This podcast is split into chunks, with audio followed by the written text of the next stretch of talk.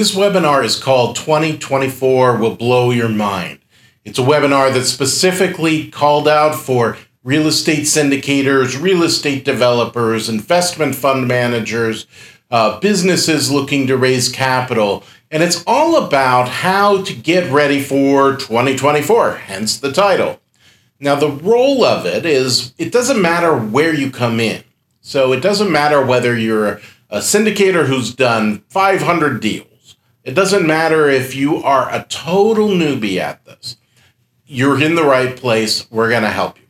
What this webinar is about is taking a look at where we're at today and where 2024 can lead us and is going to lead us for certain, um, but so that you have the best 2024 that you can. I hope you find this webinar helpful, and uh, let's go ahead and get started.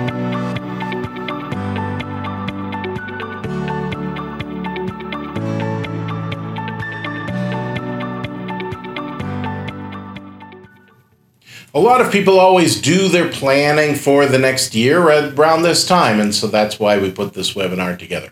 I think you're going to find it very useful. Uh, it's got a lot of tools. Now, at the end of this, I'm of course going to give my contact information, but please do feel free to reach out to me. If we can help make you successful, we'd love to do that. But listen here to this webinar about each of the steps of each of the phases that we're going to go through. There's parts one, two, and three, and then we're going to talk about how they all fit together. Uh, so, without further ado, let's go ahead and get started. This again is the 2024 Will Blow Your Mind webinar. You're in the right place. So, part one, I call the landscape of tomorrow. The landscape of tomorrow is well, we're at this one point here today in December of 2023. Now, how are we going to go from where we're at today? Let's first talk about what that path that's going to be there that takes us to 2024 that we can expect to happen. Now, these are all things that exist outside of our control, really, uh, to, a, to a large extent. Big macro forces that are going on uh, in the world. But we need to understand those to understand how we're going to adapt to this changing world. So, first, of course, if we're going to talk about economics and syndication, investment funds, all those things, we got to talk about the reality that we're in today. Obviously, we're in very high interest rate worlds. If you look at a lot of the reports about what's coming down the pipe, we're going to see, you know, that rates will either stay the same, go up, come down. What doesn't it doesn't necessarily matter so much how much they change what matters is that we know that we're at this point right now where we've got uh, the Fed has, has set us at a rate.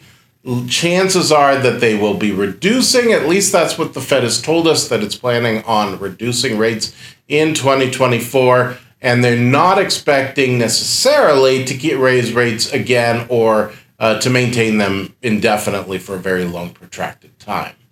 So that's good news, but what does that mean for us? What do we do about it? Well, when it comes to our investments, uh, the reason that it matters is because if we're doing a, uh, a, uh, a syndication or an investment fund, we're buying assets, right? So whether those assets are real property or they're buying promissory notes or they're buying sec- other securities or they're buying businesses right? Those are all assets. And so we're buying those assets. Now, there is different sources of funds to purchase assets, right? We can raise them from investors, which is what we do, or that you can also uh, raise money from the banks, right? You can borrow money in order to do it. So uh, most of the time, you will be doing a mixture of the two. You'll be borrowing money from a bank and raising capital from investors. So there are two reasons why interest rates matter in this context. So, as interest rates rise, right? So, as the Fed raises interest rates, the bond prices and the yield prices that are available options to your investors, those prices change as well. So, the prices get very, very high in bonds when the uh, when the interest rate goes up, and when it comes down, they uh, the bond prices tend to go down. Now, what uh, what's important in that context not only is that investors have that choice, but a lot of the other securities are pegged to different treasuries, uh, treasury bonds, right? So your money market accounts, your CDs, places where your investors can park money in a very liquid way are going to pay a, a, certain interest rate. Right now, you could probably put uh, money into a, a good CD that's fairly liquid uh, and and expect to get about a four four and a half percent return. It would not be difficult to find such a thing. So that off the table, like automatically, is an amount that investors would be able to say, well, that's you know, I know I can get a return there when we've got uh, so if you were to put together a great offering it looked amazing you know the best presentation in the world a founder investment theory that was off the charts in most respects but it was paying at 3% you're not going to get any investors because they don't need to they can go to a very very safe investment and have it be you know almost guaranteed as close to guaranteed as it can be and get a return of four and four and a half percent. So why would they come to yours? So it sort of like lowers the lowers the uh, the boats for all. So it also changes our borrowing costs, right? The higher the interest rates, the higher the borrowing costs. So banks are making loans out at certain rates. Most of the time, they're looking at different measures.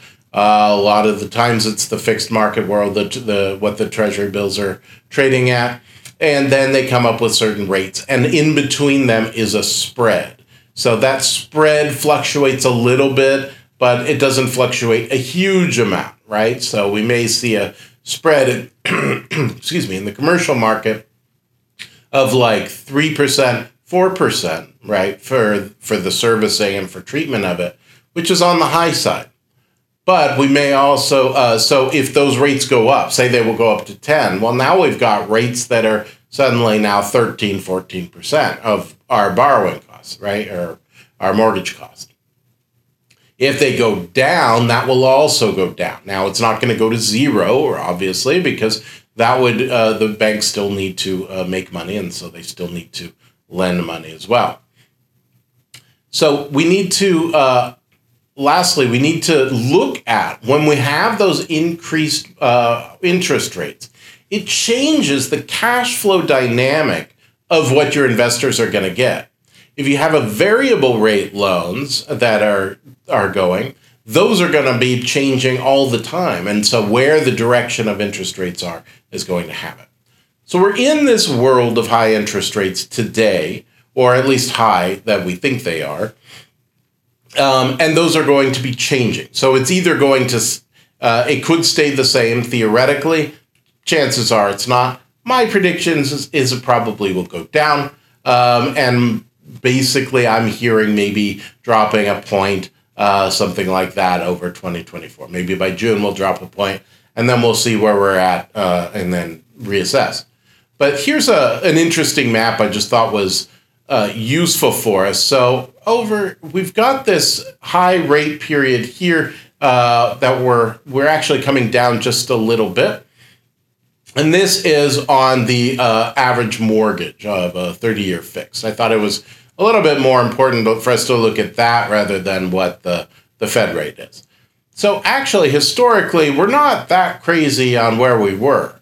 Um, so even we're even below the rates of where we were at in 2000 right, right before the um, right before the recession in 2000. Uh, we're a little bit above that. It flattened out a little bit uh, to some extent, and then uh, we had the recession in 2008, um, and then we saw them fall even more as the Fed lowered rates. And so now we're at this huge peak. What's remarkable about this peak in 2022 is that it's so steep, right? We had a very, very low interest rate loan world I remember getting a loan on commercial real estate below three, and it was great. Uh, and for apartments, you could get it much, much lower than that. Um, and then we had this massive steep rise. And so that's what's kind of remarkable.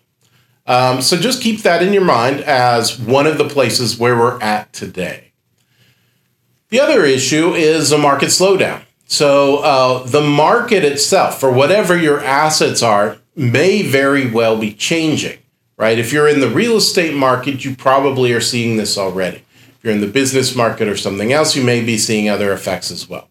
So expect to see lower transaction volume. So it's not like you're going to open up the your computer browser and suddenly there is a billion things to go into.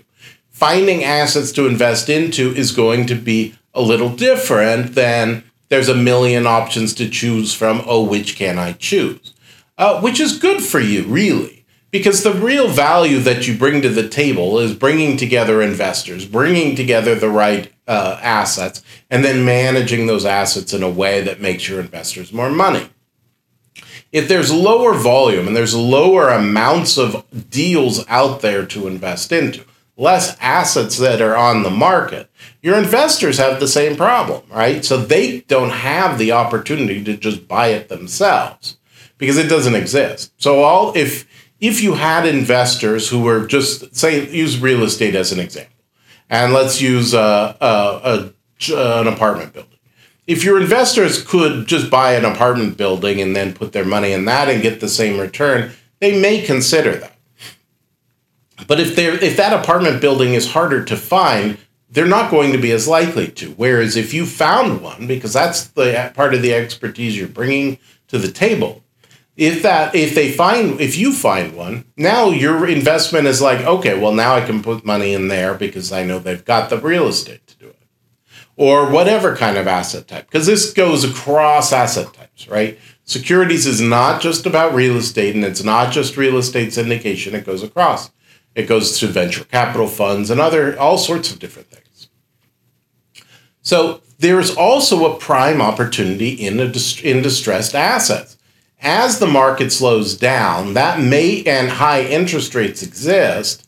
That may cause people to need to uh, sell their assets, or or maybe even do deeds in lieu of foreclosure or something like that. Those assets may become distressed fairly easily. And so when there's distress, that means opportunity for you. So now you can buy those assets at a discounted price, uh, offer them to your investors, and they'll get a better return for it. It also is a good opportunity to diversify your investment portfolio because there will be different offers out there that you may not have previously considered. And so by diversifying, you may decide if you were an apartment guy, maybe it's time to start looking at oh, well, what would happen if I took something that's somewhat similar to an apartment building, say a flex industrial flex building, which is similar, but it's different, right? So they have different drivers, they have different it's a different market. But maybe there's a relationship there. Or if that's a little bit too much, use something that's very closely correlated, which is uh, self storage. So maybe you combine self storage and multifamily into one, and now you've got a much more diversified portfolio, uh, but in, still in the same general asset class. And all because you couldn't find just that apartment building to buy another one. Um, as part of this, too, you really want to also make sure you're spending time to uh, do better due diligence. So, due diligence is going to be necessary because people are going to be in a state where they those assets may be distressed and they may need to be gotten rid of at any cost. And of course, people want to maximize the amount of money they make, and so there may be uh, there there is opportunity there for people to uh, hide things and not be as forthcoming as they would, and you want to dig and make sure what it's there. But also, as part of your due diligence, is considering what could happen if some of the um, the syndicators who got in trouble like a year ago, two years ago, are getting in trouble now are ones who thought that the low interest rate world would last forever. So they got highly as highly leveraged as they could. They bought mediocre assets, and now look what happened. So suddenly they're upside down, and uh, and it's a bad bad world. So as part of your due diligence, do your financial analysis and stress test it. What would happen if, right? So those are all things that need to take place. There's also been massive technological advances in 2023, and they are going to continue into 2024. Um, and this is a good opportunity. So it's an, an opportunity for you to improve your own efficiency, It's an opportunity for you to look at ways for okay, how you're doing things now, the how, what the pros, those processes are now. Is there a way that you can do them better? Is there a better way to uh, to talk to investors, to find investors, to get them into your investments? Is there a better way to manage your properties and do the asset management piece in order to make distributions and communicate more effectively? Are there better ways to do those sort of things? And technology is a lot of times the right answer for that. Also, it's important to stay up to date, right? You need to know what's going on. You need to be able to, to know those things because you don't want to be caught off guard. Let's say that you are in a uh, that you are in a data center world, right? So you're uh, in you you do data centers as your real estate if you don't know what's going on in the technology behind AI right now, oh my gosh, you're in big trouble because that is what your investors are going to be talking to you about. What is what's the impact of AI going to have on data centers? As a sidebar, the impact is wow, you're in the right market because AI needs a lot of data centers and a lot of computing power. So you're in the right place.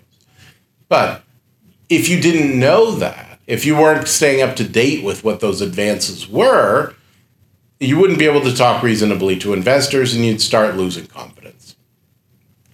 So, also just keep your eyes open and your mind open to new opportunities and new ways to expand your market, right? New ideas that are out there, new technologically advances, new sociological advances. What are those things and how can they uh, better do things? Right now, also, there is a huge amount of geopolitical uncertainty. We haven't seen wars exist on this level for quite a while. We have a war in Ukraine. We have uh, the wars in oh, the war in Gaza. Those are having an effect. Now, on one hand, it's causing a lot of fear and a lot of unrest. On the other hand, it's also creating a lot of opportunity. It creates opportunity because your investors still need to put their money somewhere. And who where better to put it than someone that they actually know, actually like, and actually trust, and that's you. Uh, capital always needs a place to go. So I like the analogy of the of capital as water, right? So if you think of a big rushing river, if you were to dig out something because something becomes a hole, what happens? It gets filled up. Water spreads to where it's needed the most, to the lowest point, right? So it always is spreading. So as long as you are making sure that the water can efficiently go there, water will always come. So that capital means it will always come. You just have to open up the, the open it up so that it can. Sustainability is also very big. So I've had a lot of discussions in the past uh, uh, in the past year about uh, sustainability projects, green buildings, uh, different sort of very creative ESG ideas.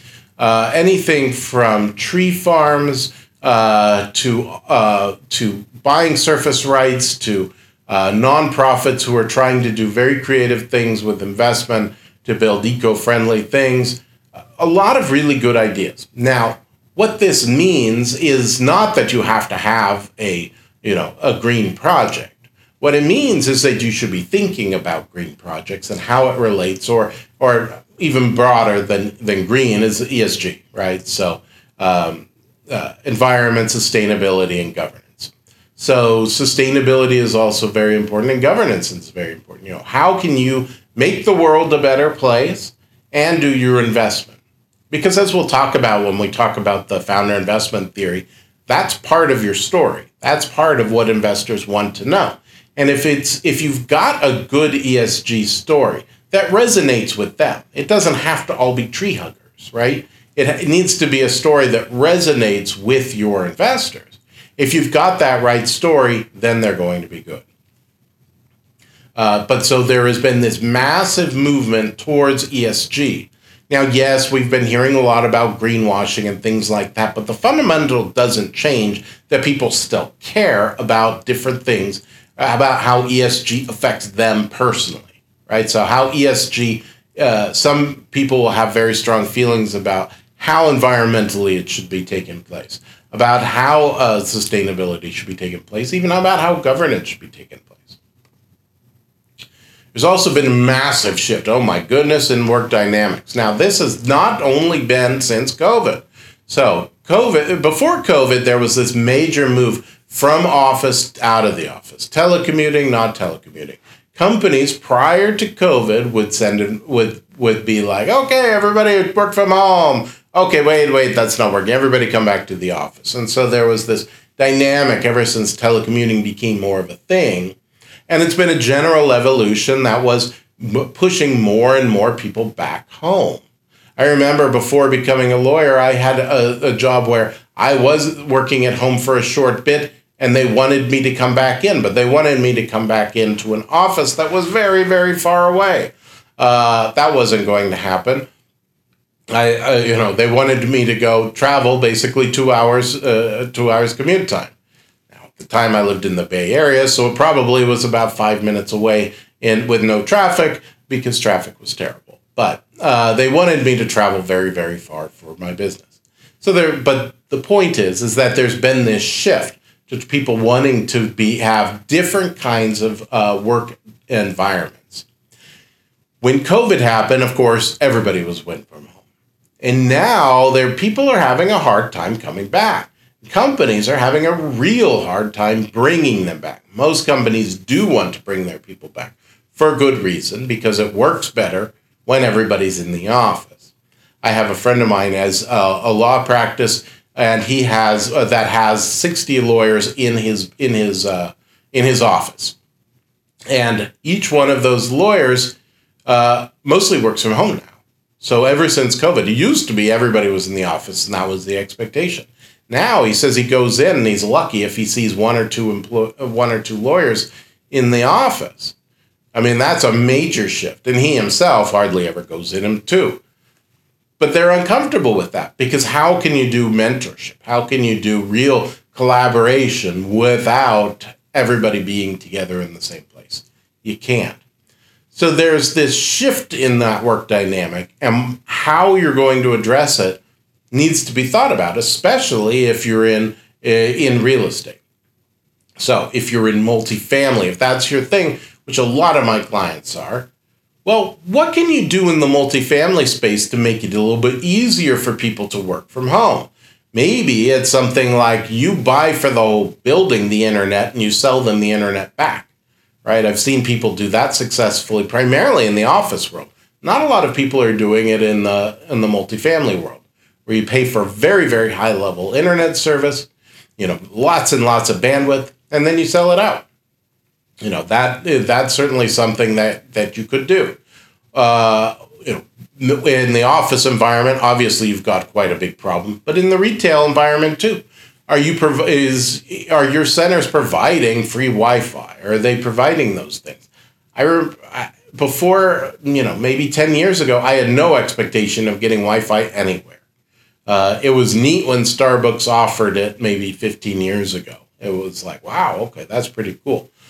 But it was certainly not an expectation. Now I get kind of bummed. It's like, well, why, why isn't there a Wi-Fi connection? I can. The internet's too slow right now. I need I need to get on a Wi-Fi connection. What's your password? Uh, you know, if so, if you're in retail, that's a major thing. Same thing with industrial. So anything in the in the uh, in the real estate world, you need to be thinking about well, how can we better provide services? How can we better make it so that people do what they do, which is work and play? But here we're mostly talking about work. How can we make what they do do uh, in the most effective way? There's also been a major shift, primarily since COVID, at least as I've seen it, uh, towards secondary and tertiary markets which is a lot of opportunity. So we've got a major, major growth happening, especially in Raleigh, Durham, where I live, uh, in uh, Austin. Uh, those growth markets are happening because it's a good place to do work. It's got a great standard of living. It's you know a nice place to live, and so businesses have just started growing, going there. You know, to be closer to their workforce, just like we talked about in the last section. And as that growth has been happening, you know, we've seen that uh, it's a it that's created incredible raises in the amount in the value of real estate. but we also see other trends as well. So we also see, okay, there's demands on other services. There's demands on data center services. There's demands on commuting, computing services. There's demands on medical services. Really, all those, everything that supports human existence, you know, which is everything, is uh, is is growing in the secondary and tertiary markets. So that creates additional opportunity by finding those those uh, opportunities, capitalizing them, securitizing them, making it available to investors. That's how we do our work. And of course, inflation too. So not only is the you know do we have incredibly high interest rates, but what about inflation? So inflation generally has a major impact on on the costs of everything. Development right now is at is kind of in a in a weird transitioning period because you've got so much expenses. The cost of materials is so incredibly high. The cost of labor is so high because inflationary forces are there. So you've got those things going on at the same time that you've got rising real estate prices and but rents are maybe not falling in line as much, or maybe they are in, in your area. So we've got these, inflation is having an effect. Now, interestingly, uh, inflation primarily has an effect on the energy sector, right? So it, that's been the major, major, major, major the part of what has been impacted in this go around of inflation. We've had a massive spike in the cost of, of energy which automatically correlates directly to the cost of food. They're very closely correlated when and that's why we experience costs go up, right? So we feel like costs are going up, they're going up, they're going up.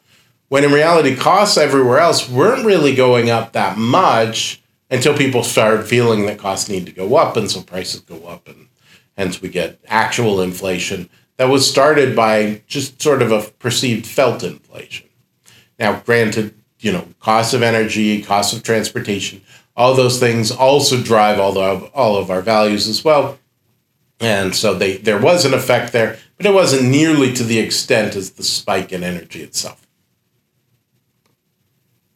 So the point of this part is is that the facts of where we are today, plus the path uh, of tomorrow. So how we get from here in December 2023 to where we want to go in 2024, it's going to equal where you'll end up in December of 2024. So that's that's why we need to be aware of what are the facts today? Where am I at today, right? And then we can start working on what to do for tomorrow. So what should you do? Well, we're going to get to that, but first, let's talk about part 2. So this hopefully will be your light bulb moment. Now, my goal here is to stretch what you've been thinking about about how you think about opportunity in uh, syndication, investment funds, whatever it is. How can I want to stretch that that idea? Because this last year has really stretched my perception of it as well. I've seen ideas come through that have been like, "Wow, that's really, really creative. That's that's really good." And the reason that's good is because now it gives me a broader sense of okay, so now my offerings can look like this. Maybe I should think about this as well, or talking to people in this way, or things like that. So hopefully, this will be a light bulb moment for you. So here's what I've seen less of in 2023, because I think that's useful. So what I've seen less of in 2023, I've seen less office. You know, I'm not surprised. I haven't had a single office deal. Uh, I had one office deal, um, but it wasn't even. Uh, it, it was barely an office deal. Um, so there hasn't been a single, uh, uh, other than that one, there hasn't been a single transaction that my firm has done. Certainly not one that I would do. Why? Well, we've got un, we've got a, a vacancy rate over fifty percent in San Francisco. We've got major major vacancies in all the major cities. It's not a good time. We've got WeWork filing bankruptcy. Well, that was kind of the writing on the wall uh, for a while that that was going to happen, but that's a big shift. That's a big change. you know, what is that change in the co working space going to be like? Don't know. Um, so I've seen less office. I've seen less sales, and this is specific here. I've seen less uh, less deals that have been about stabilized multifamily that rely only on the increasing of rents. So when you do a stabilized uh, when you do a stabilized strategy on your fit, the point of the stabilization if it is it's just that your rents are going to go up at one at some given market rate. So say that's three percent, four percent, something like that. Depending on where you are, it could be as high as five, six percent. So rents are going to go up on that portion.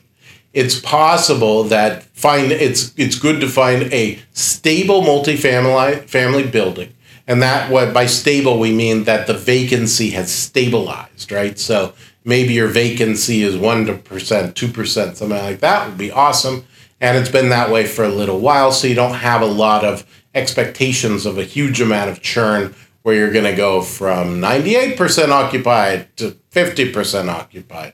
You know oh back and forth back and forth. That that's not good. Stable is is a lot easier uh, in that. So this that strategy is you're relying on increasing the rents.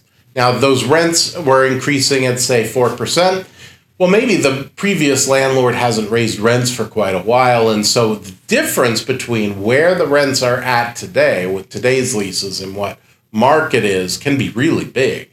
And so you can drive those rents up, then you've you've just increased the value, right? Because we capitalize buildings based on their rents, which means you've got a massive growth, right? It's not just a an arithmetic growth, but it's actually compounded.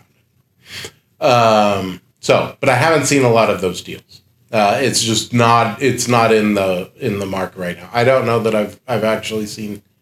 I've no, I've seen a few. That's not true. So I've seen a few. I've seen maybe five, which normally my business would see like thirty. So quite quite a bit less. I also haven't seen any deals at all that have been where the where the strategy was a triple net or retail with uh, with a sale on renewal. So typically in retail, uh, especially in a triple net, you have a 15 year lease a lot of times. Uh, after the five years, the rent bumps up. So there's increases every five. Uh, the rent bumps up, but there isn't a discounting because of the decrease on the term until way after year 10 and, and until after that fifth year.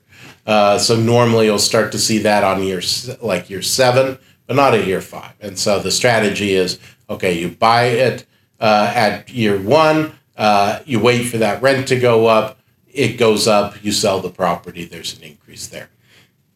I was actually my first transaction was in the strategy, uh, my first syndication that I did, um, and it worked out great. You know, we made a great return for uh, investors that everybody was happy with. Um, I haven't seen a lot of deals either with uh, hotels without a story. So just a hotel. So this is your normal workforce uh, hotel. You know the where people instead of commuting, you know, four hours, they'll stay in a hotel the night so that they can meet, do a meeting at the office.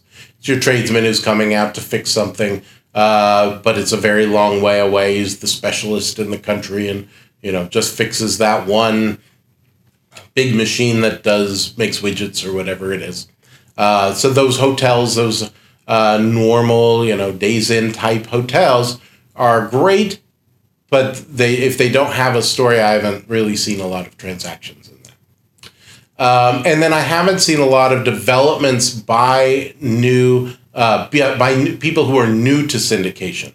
So uh, people who have just started their syndication world, their career in syndicating, uh, but and are doing their first syndication. I'm not seeing any development that. Normally, I'd see a few, um, but I haven't seen any of that this year. Probably because the margins have knocked them out because of the increase in price. So, what I've seen now, here's what I've seen a lot of this year, and I'm expecting this to be even more so in 2024. Oh, one other I should add I haven't seen a lot of crypto this year either. I've seen uh, practically none. Uh, normally, if if there is a crypto, it's actually a business that has some crypto component to it. But there's been no offers for for crypto really coming down the, the pike. Even even the businesses aren't aren't doing a lot this year. Um, so what I have seen a lot of, uh, and I'm expecting even more, is experienced builders. We're looking at better access to capital. So there's high interest rates right now. They could go to a bank. Much better for them to offer pre- uh, preferred equity uh, and then to be able to pay a rate. As those rates get changed, right? So they're able to pay this one particular rate. As the bank rates come up, it starts becoming feasible to do it that way. It starts becoming quite actually beneficial because not only do you get the benefit of having the investors, you know, who are lending you the money, who have an, oftentimes an easier underwriting threshold, right? You have to do the underwriting, but many of the people who are buying the preferred equity aren't actually doing a substantial amount of the equity. That's really your job to take care of them, right? To make sure that they're taken care of. That's your job as a manager.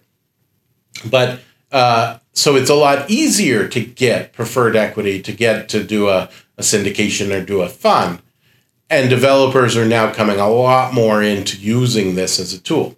The other benefit, just as an aside, is that preferred equity goes on the shareholders' equity side of a balance statement. So banks don't count it against you. So if they do go for loans, they're not looking at it as, oh, we've got this huge amount of debt, because they're going to take priority anyway. And they're going to take so much priority that there's other legal things that, that make preferred equity different than true debt.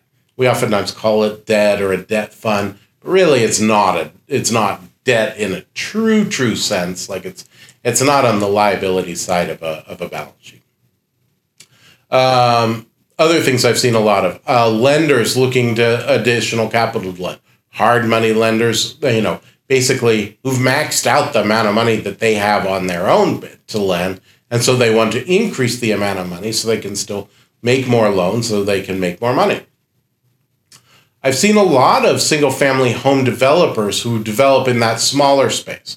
So this isn't the DR Hortons of the world, you know, doing 2,000 homes at a time. These are the developers doing five to 100 homes, you know, in a single block. Uh, these are people who are who are typically they're builders uh, and ex- very experienced builders who also a lot of times had a lot of access to capital to just build uh, from their relationships with banks or with one investor, and now suddenly want to want to move on and use uh, use uh, raise money, raise private money in order to do that. Uh, the other thing I've seen a lot of is short term market arbitrage opportunities. So this is your very short term holds, uh, three months, six months, sometimes less a lot of times we see this in the land world buy it at an extremely low price and then uh, quickly resell. Put together a marketing plan or something like that and resell. Uh, is is quite quite common right now. It's very hot. Um, this any kind of market arbitrage, buying anything low, buy low, sell high. It's it's the is the is really all it is. Um, so let's talk about though some of my favorite opportunities from 2023 because this I'm hoping these three examples I'm hoping will start pushing uh, expanding your ideas about what is possible out there. By far, my ultimate favorite. One second. Deal that came to my attention in 2023 was Masterworks. I've done video about it. I've done a uh, uh, a uh, uh, we did an email blast about it. I'm not affiliated with them at all. I've never talked with them. Uh, I just think they're they've got something really brilliant here. Their founder investment theory is so smart. Their pitch is very smart. So the pitch is invest like a billionaire. Because you may not know this, but billionaires actually invest quite heavily in the art in the private art market. So the uh, in the amount of equity, uh, the amount of assets they may own is is many, many, many millions, right? Tens of hundreds of millions may be owned in in uh, fine art. So invest like one of them. it turns out that the art, the fine art world is very, very uh, stable. So it generates a lot of cash. It appreciates very well, and uh, it outperforms, typically outperforms the market. Um, but more than that, the true beauty about Masterworks is the fit. I mean, what an easy, what a great story. I mean, I, I really like fine art quite a bit. Uh, and uh, that's actually how my wife and I met.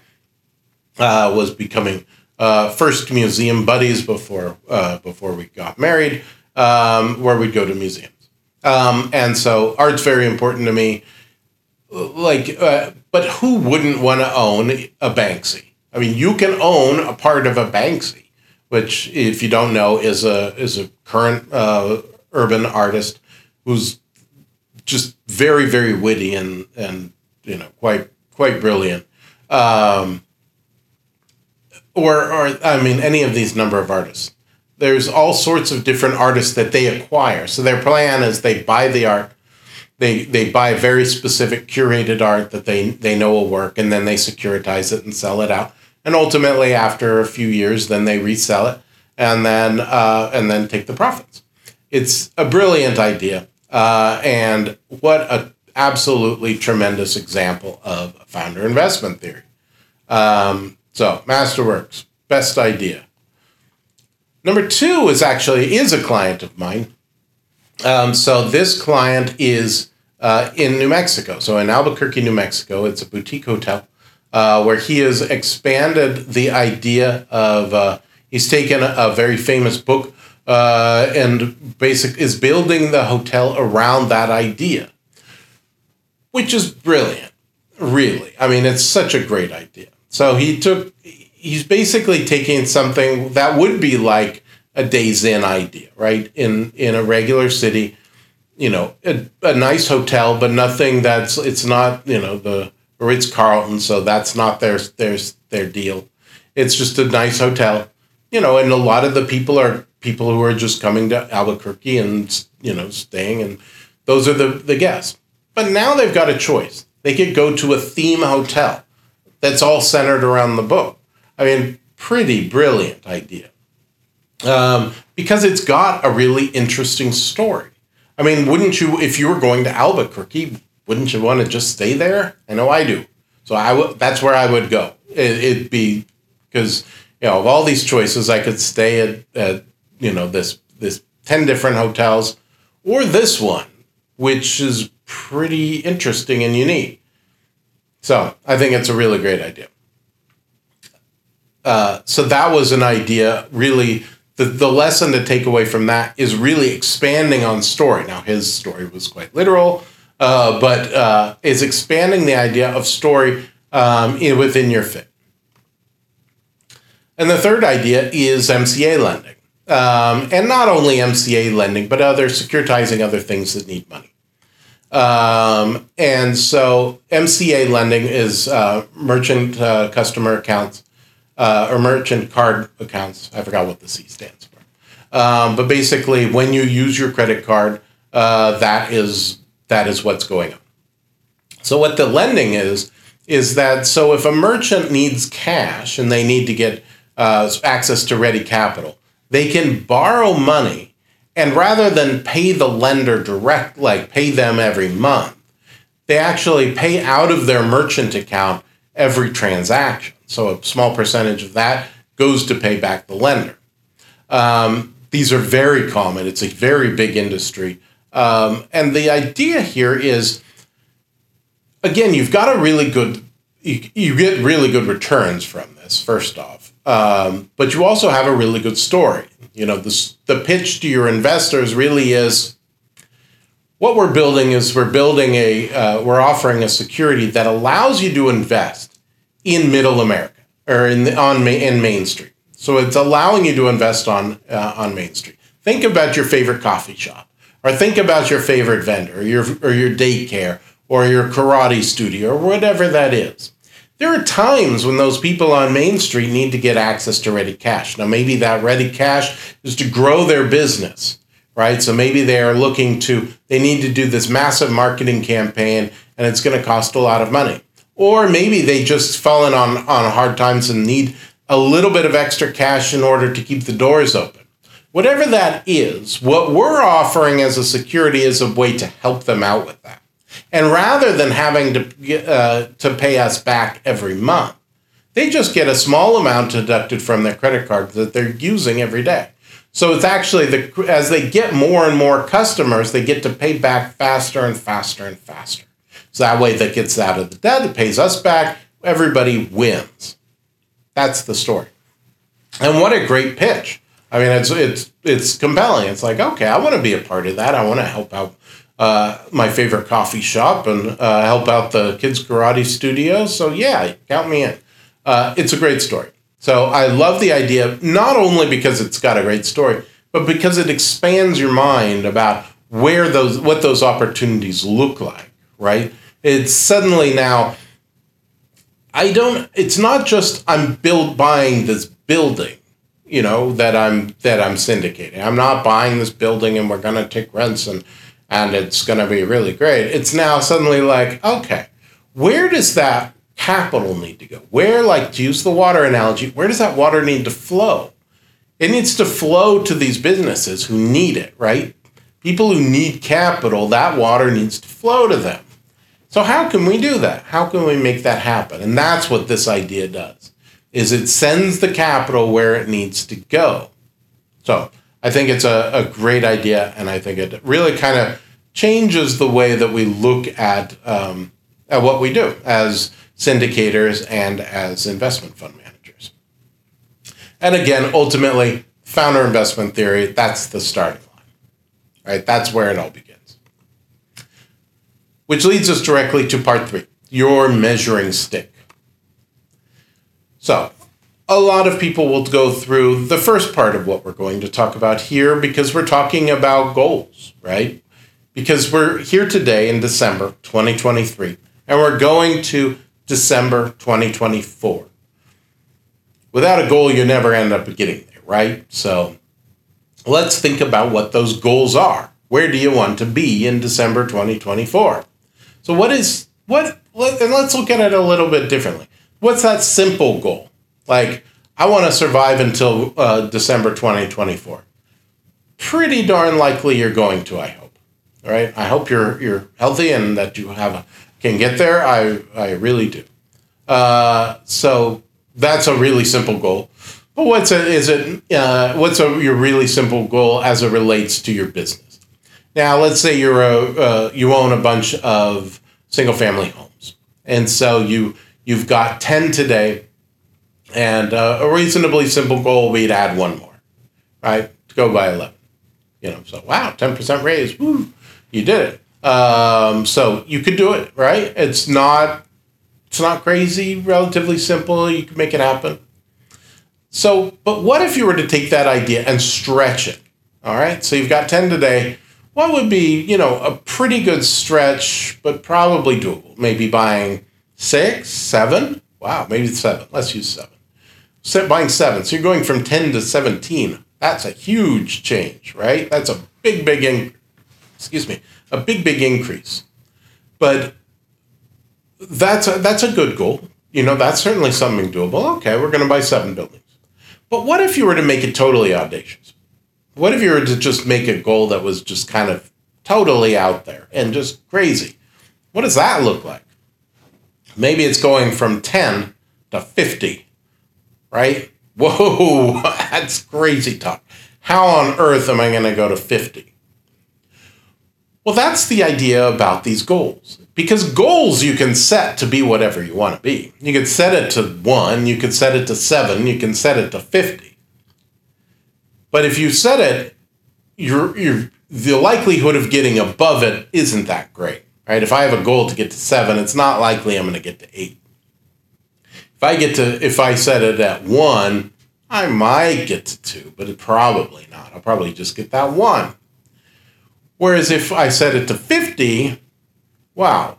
Well, even if I only halfway get there, I get to 25, which is really a huge change from 10 to now 25 is, is a lot. So, how does that work? Uh, actually, be uh, So actually, it'd be 30, right? So halfway. Um, so to 30. That's a massive increase. You know, that's you've now just 3x'd it. Um, so, uh, so what is that? Um, what if you make that goal audacious? Because maybe you'll get there, but you're not going to just just get there without anything, right? So you're not going to just get there unless you plan for it.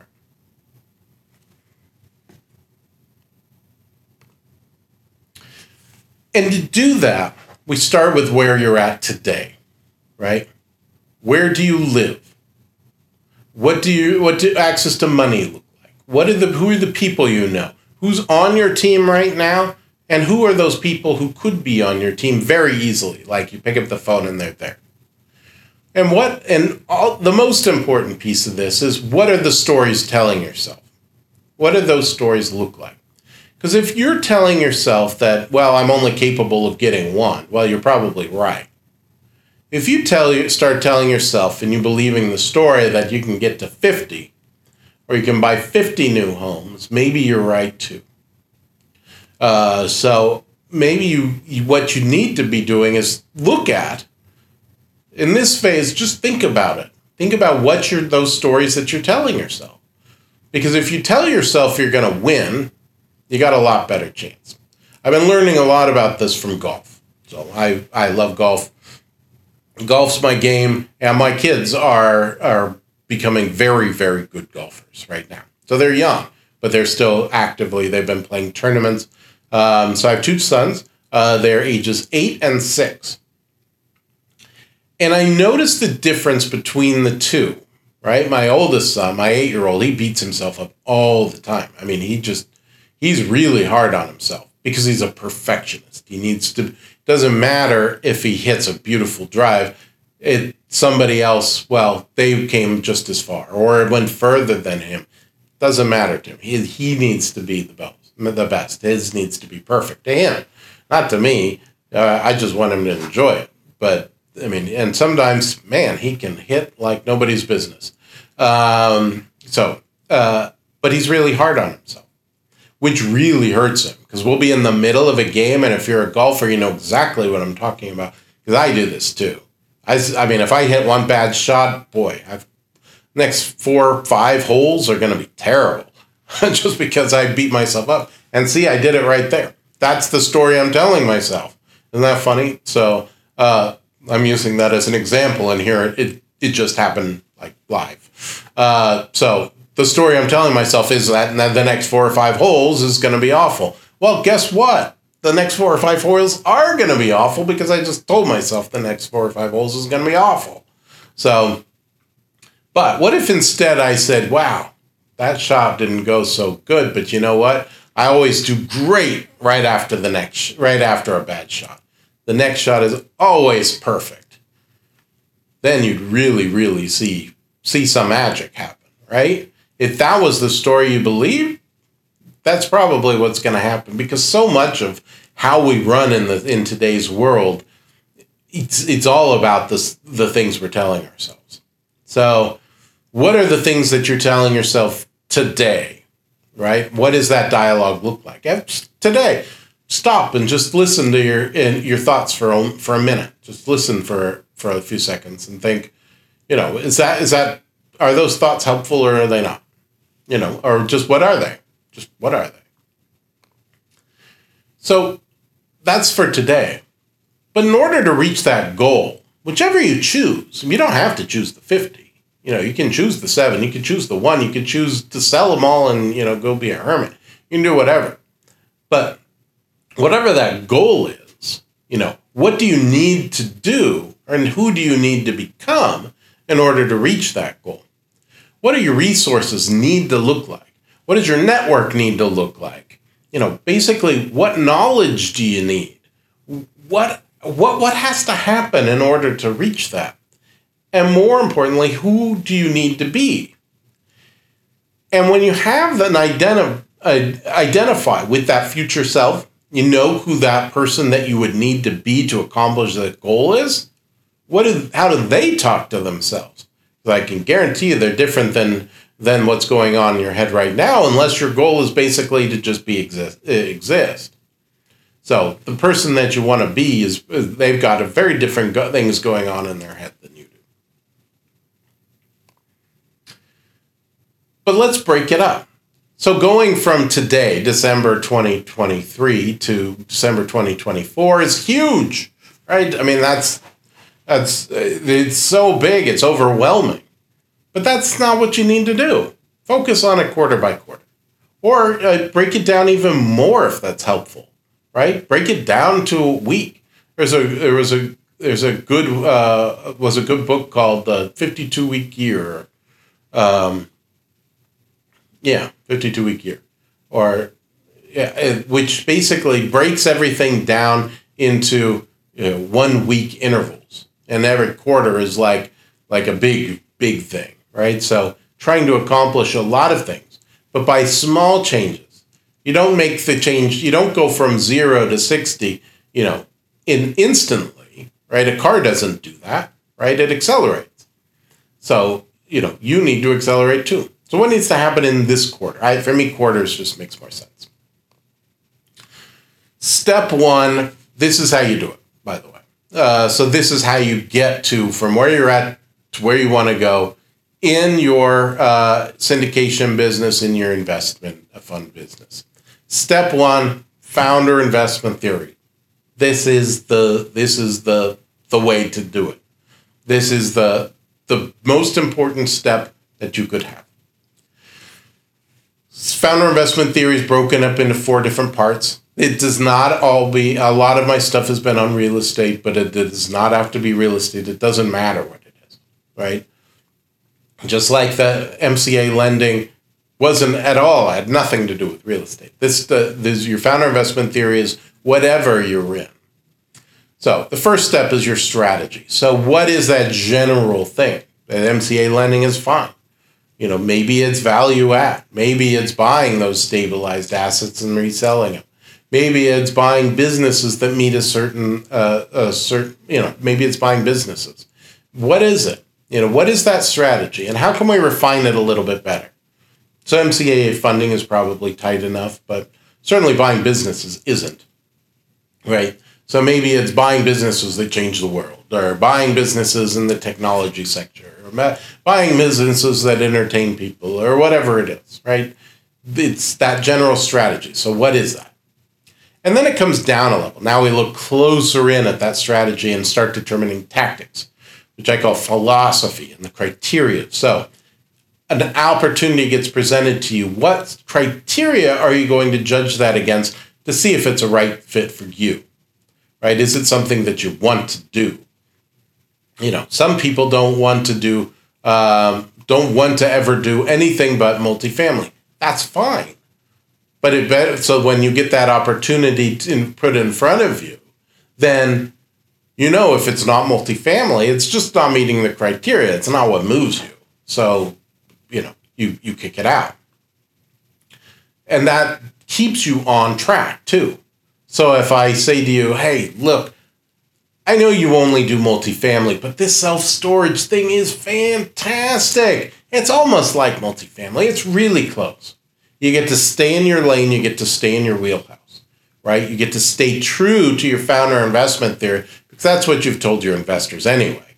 You said, I do multifamily. All I want to do is multifamily. It's all I'm for.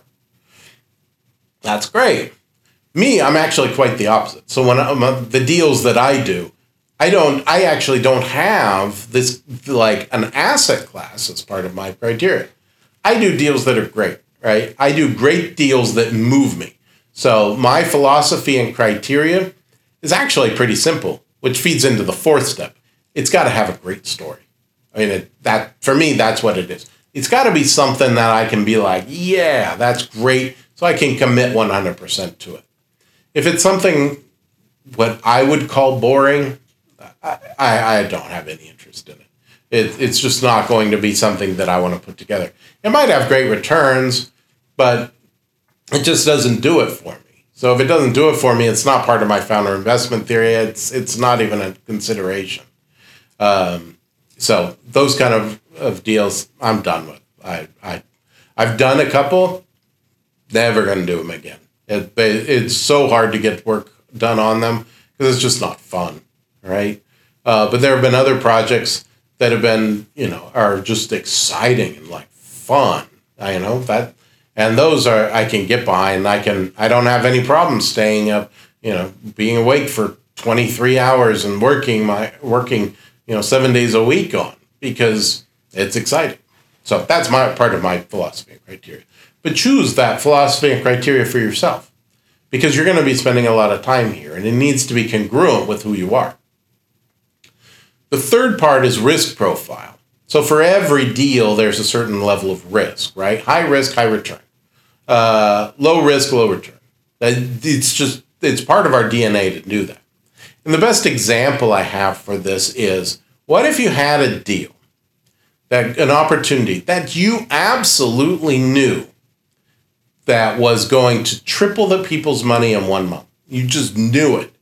Absolutely true.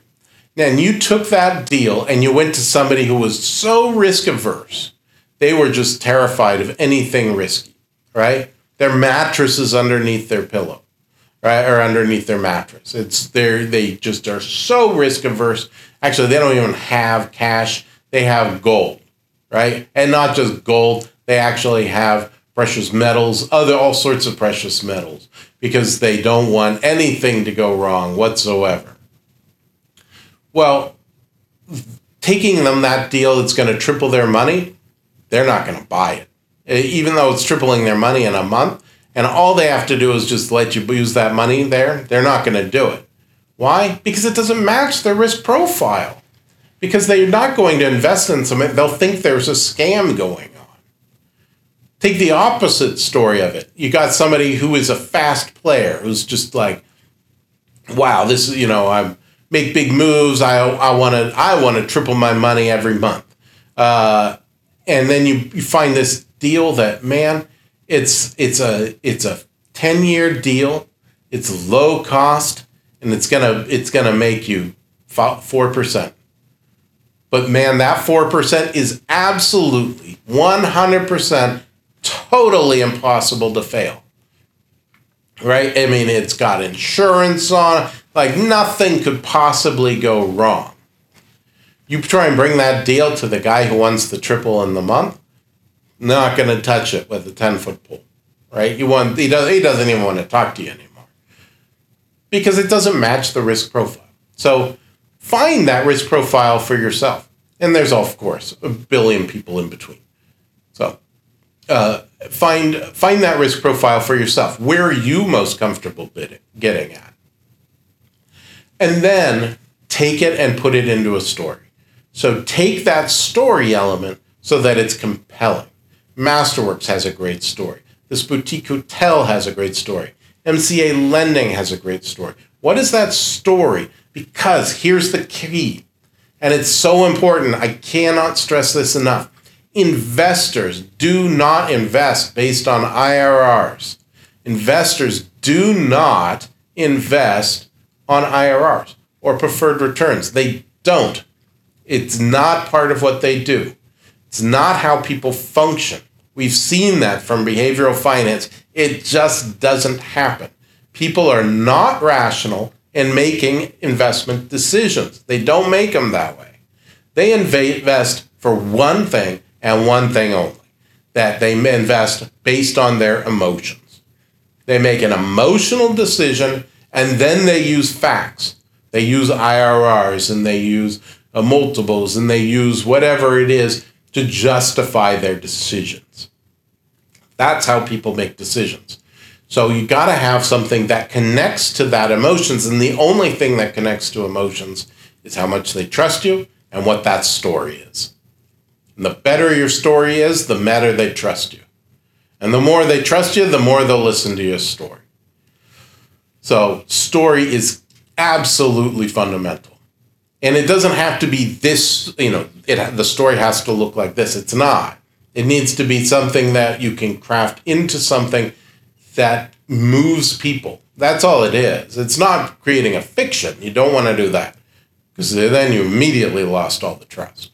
But you, you create it as an absolute true, you know, an absolute emotional mover, it, it's going to be unstoppable. So that's founder investment theory. Step two find investors. This is like one of the two most important jobs that you have for the rest of your life as a syndicator and a fund manager. Finding investors. You're always thinking about finding investors. You're always thinking about it. It's it's part of what you do. So step two, find those investors. And we can help you, you know, with strategies in order to do that.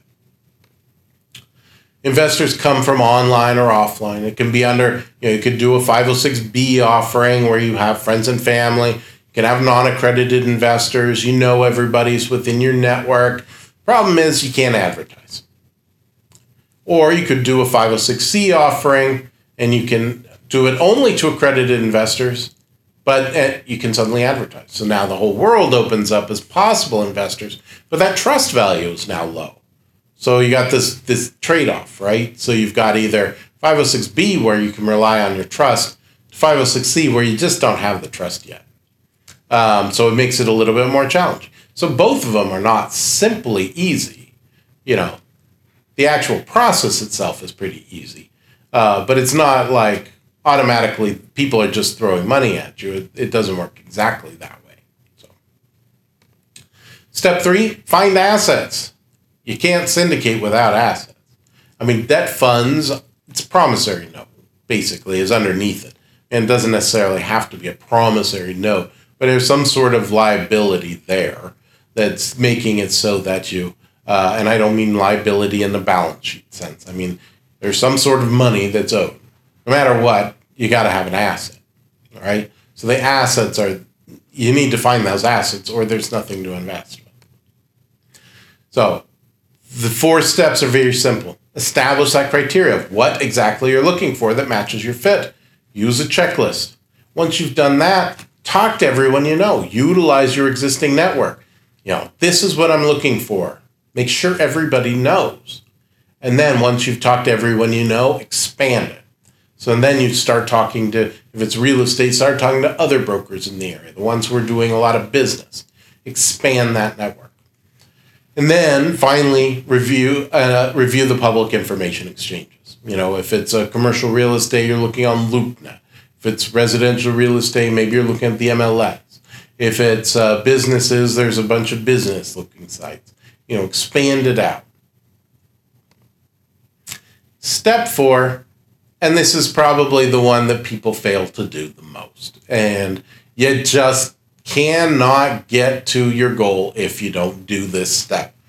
You have to commit. That if you don't commit to the goal, if you don't commit to doing it, you're never going to get there. You absolutely, that is one, you know, as an attorney, I never make guarantees. This is one pure guarantee.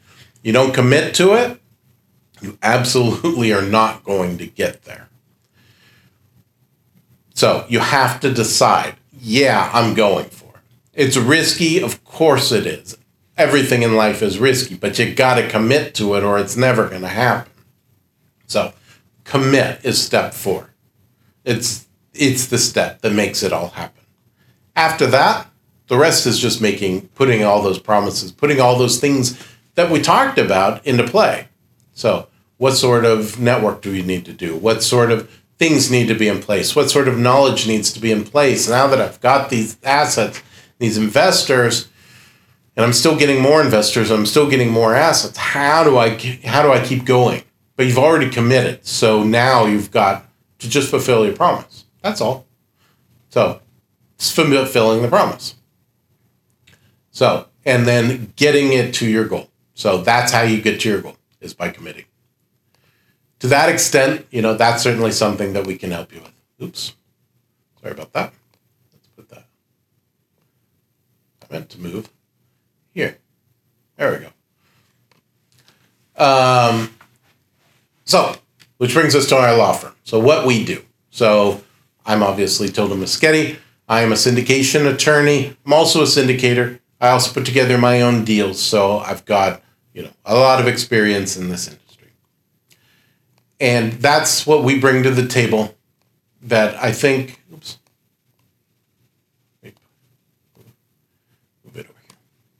And that's what we we bring to the table is the experience in the business. So not only do I help maybe 100 people or 100 syndicators a year in putting together their offerings and getting them out there to the world, you know, supporting them along the way, making sure, you know, helping them strategize, well, what's the marketing going to look like?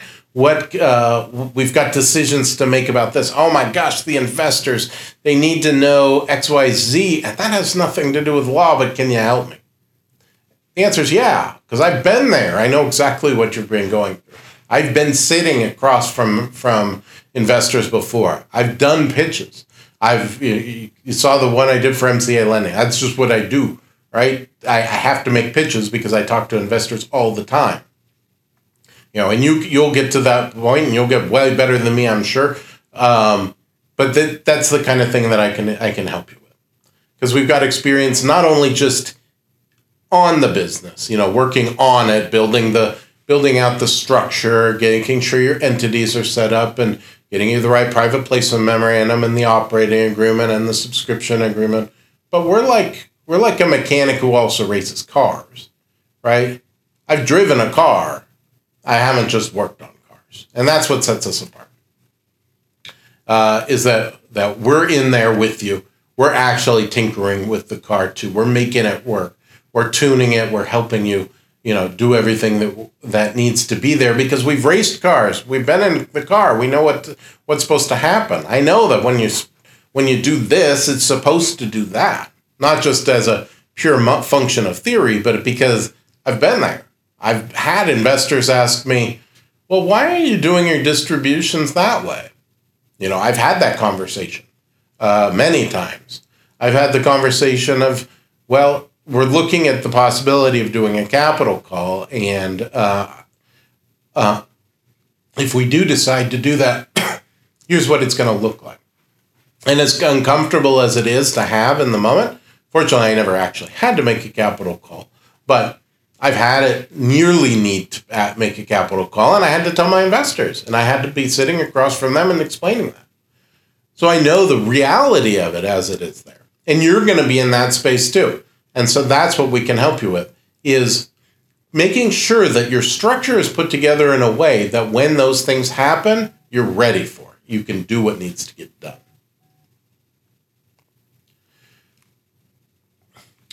Uh, I'm an expert in Regulation D, Rule 506B, 506C. It's all we do.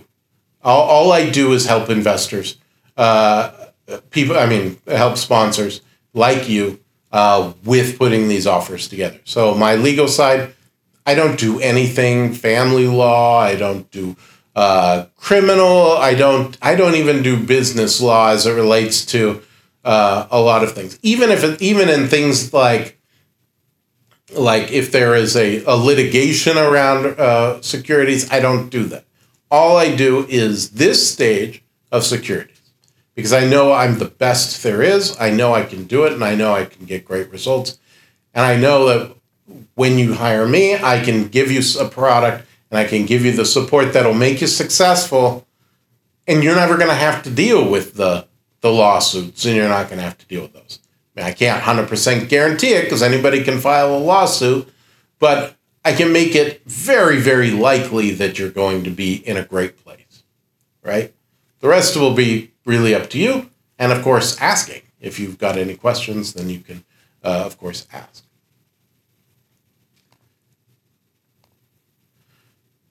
And so, one thing that I think people, a lot of people hire me for is like literally, whenever a situation arises, we're literally a call, text, email, whatever it is away. So, clients all have the ability to to send me texts. I don't give out my cell phone, but that's just because you know a text is much more reliable for me uh, for me anyway. I my phone never really even rings. My phone buzzed just a minute ago. That was a text coming in from a client. So there you go. So you know, and I'm I can't obviously respond at this minute, but I will respond as soon as we get off the phone. So you know who you are. You were the lucky one. Now it lives on in infamy. Um, but so I'm literally like easy to get a hold of.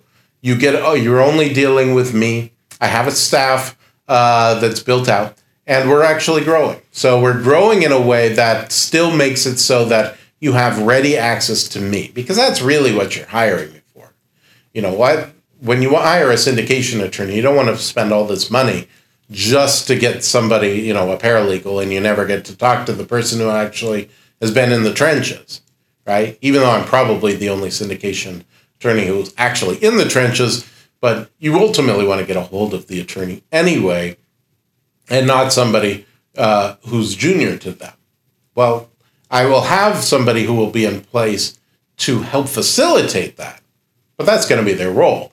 Your role, their, their role will not be actually you know, doing that work. It's going to be okay, how do we make sure that all the questions of our clients are getting answered as quickly as possible? Um, and they'll have direct access to me. But the reality is, you also have direct access to me. As a client, you can always text me. Text is probably the fastest. So that's who we are. Uh, my name is Tilden Moschetti. I am the attorney of Moschetti Syndication Law uh, PLLC. Uh, most of the time, I call it Moschetti Syndication Law Group. And uh, we, we can help you put together your offering, whether it's your first syndication, first investment fund, you're raising money for your business, or you've done it for years, you know, we'd be happy to help. Again, you get all those benefits of my experience um, at no extra cost, and it's you know it's just included in what we do, and I enjoy it, and I hope you enjoy the process as well. So that was our webinar for 2024 to get ready to launch. I do wish every single one of you incredible success. The more we do as a as an industry to make alternative investments as successful as possible, the better it is for everybody. Right? This is the the beauty of capitalism is that, you know, it raises all boats right? So the better our industry does, the better it is for every single one. So obviously, I care a lot about making sure that the whole industry is well taken care of, that we all do the right thing, we're all compliant, we all make our investors massive amounts of money, we make massive amounts of money for ourselves. That's my goal, that's my wish for 2024. So I hope you have a very, very happy new year thank you